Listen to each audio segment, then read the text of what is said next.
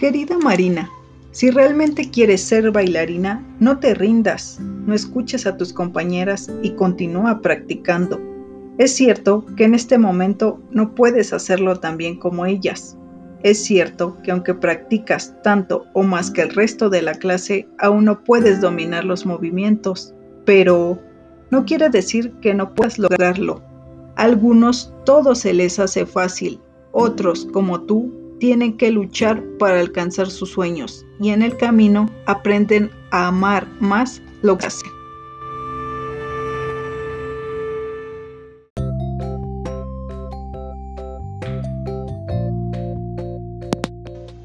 Marina siguió el consejo de la profesora Lina, quien además le recomendó que practicara en casa todo lo que aprendía durante la clase todos los días, Marina se levantaba y practicaba por dos horas.